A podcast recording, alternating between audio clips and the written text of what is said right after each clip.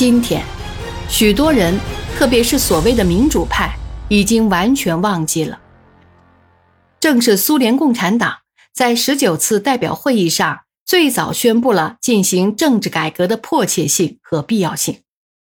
在这次党代表会议上，就像过去那样，第一个提出的问题是纯经济方面的问题，对第十五个五年计划的前半期进行总结。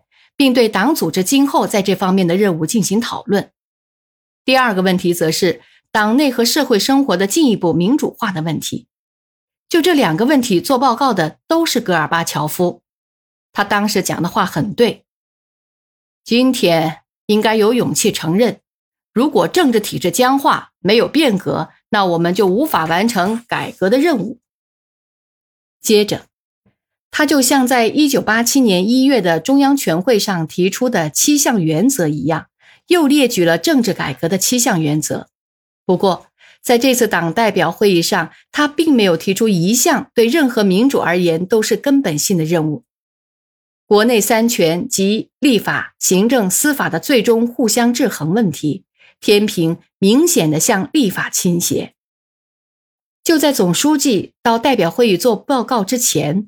政治局按惯例进行了讨论，我又没有沉默。我说：“我在这份报告中看出了一个明显的倾向，就是对行政部门的削弱，这是不可以的。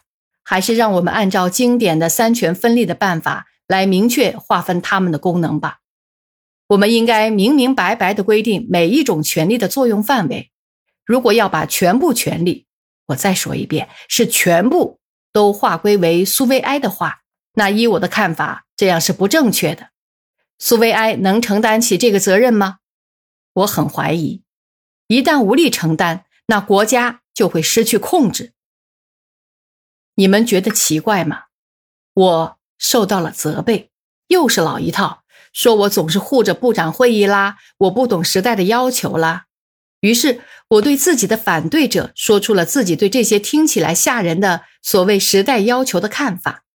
他们完全是同基本的、经典的三权划分相矛盾，同最起码的有头脑的意见相左的。那一次的辩论进行的很激烈，不过政治局中通常总是那样。遗憾的是，我又成了少数。总书记明白，把苏维埃端出来起作用的想法。准会在老百姓当中获得难以想象的支持。至于细节问题嘛，可以在干起来以后再去考虑。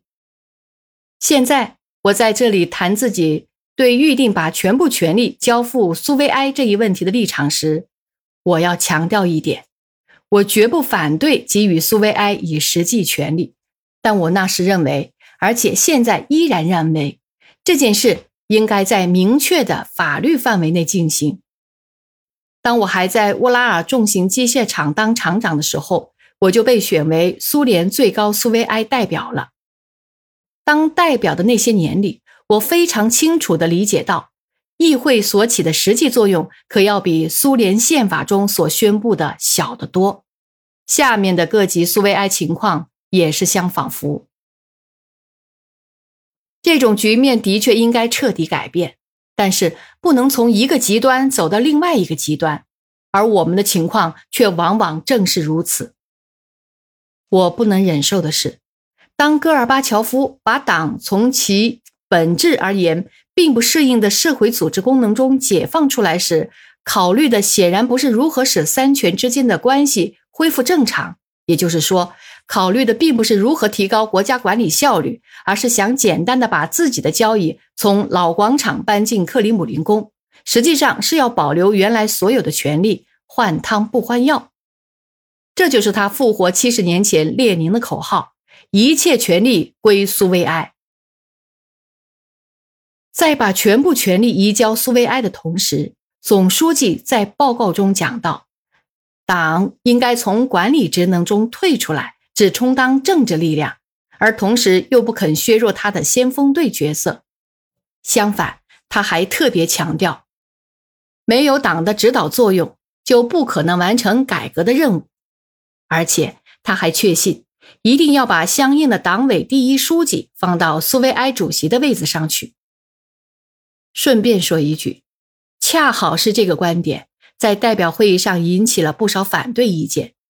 大家觉得，党如果要以这样的方式摆脱对生活各个方面的实际日常领导，包括经济工作领导，那其实只不过是走走形式而言。换言之，表面上虽不像过去那样，但实际上苏维埃依旧处于党组织毫无限制的、绝对的说一不二的管制之下。我无法确切的肯定，这种方案是否专为戈尔巴乔夫量身定制，让他将来既能领导最高苏维埃，又能继续当苏共中央总书记。我说不清楚，从来也没有人就此跟我讨论过。我觉得从形式上来看，这项提案好像只是根据必须保留党对经济工作影响力的意见提出来的，而实际上。主要目的却是要把总书记和新的最高苏维埃主席这两个职位合二为一，然后如上所说，再把全部政权都交给他。问题的理论面已经考虑周全了，在实际做法上，未来的人民代表大会、苏联最高苏维埃体制以及代表选举制度也都已经提交给代表会议，并对之做出了讨论。会议之后。接着还有好多事。一九八九年春天的时候，苏联最高苏维埃的任期还有不到一年了。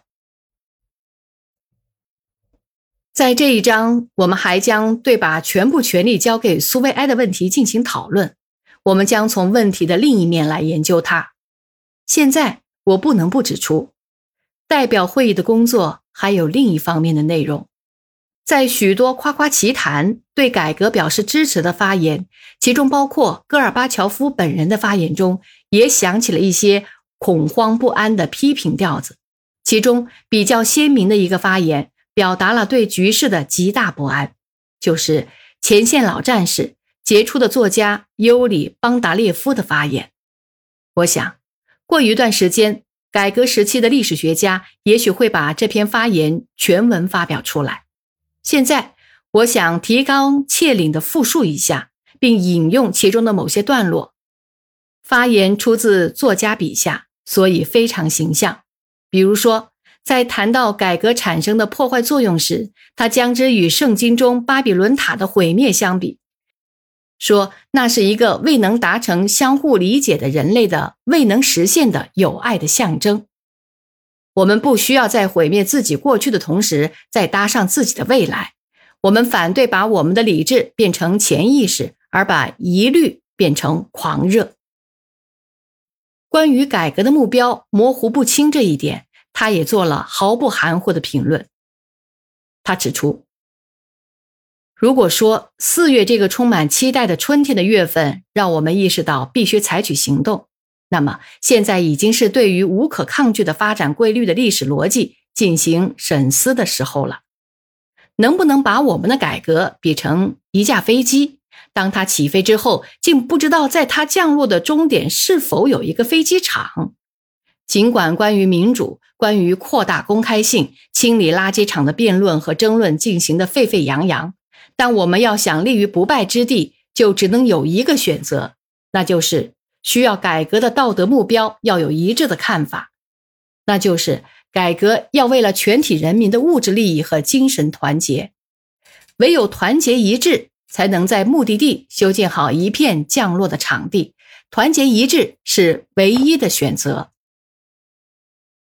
他以极度的不安和痛苦谈到了道德，谈到了作家、记者、媒体对社会精神生活所负的责任。他写道。缺乏道德的书刊不可能教育别人有道德。意识形态中的反道德主义会腐蚀人的精神。也许并不是所有坐在报刊总编办公室里的人都能完全认识到或者想认识公开性和民主是高尚的精神道德方面和公民的纪律约束，而不是恣意妄为。按照伊万·卡拉马佐夫的哲学。改革的革命情感产生于道德信仰，而不是产生于用以代替康复手段的毒药。那些把我们生活的过去、把我们民族的圣土，把各族人民在卫国战争中蒙受的牺牲，把文化传统通通倒进脏水坑，也就是把记忆、信仰和希望从人们意识中抹去的出版物。他们正在为我们一切的思想失误，为我们思想上的纯粹感情的良心上的赫罗斯特拉特建造一座丑陋的纪念碑。意识形态史定会以羞愧的心情和诅咒来回忆这座纪念碑的诞生。遗憾的是，邦达列夫的这种忧心忡忡，后来被局势的发展、被1990年至1991年改革的终结。以及独立自主的俄罗斯现实所证实，这位艺术家和思想家对当时社会上发生的事件的理解，比政治家们早了很多。他能对未来看得很远很远。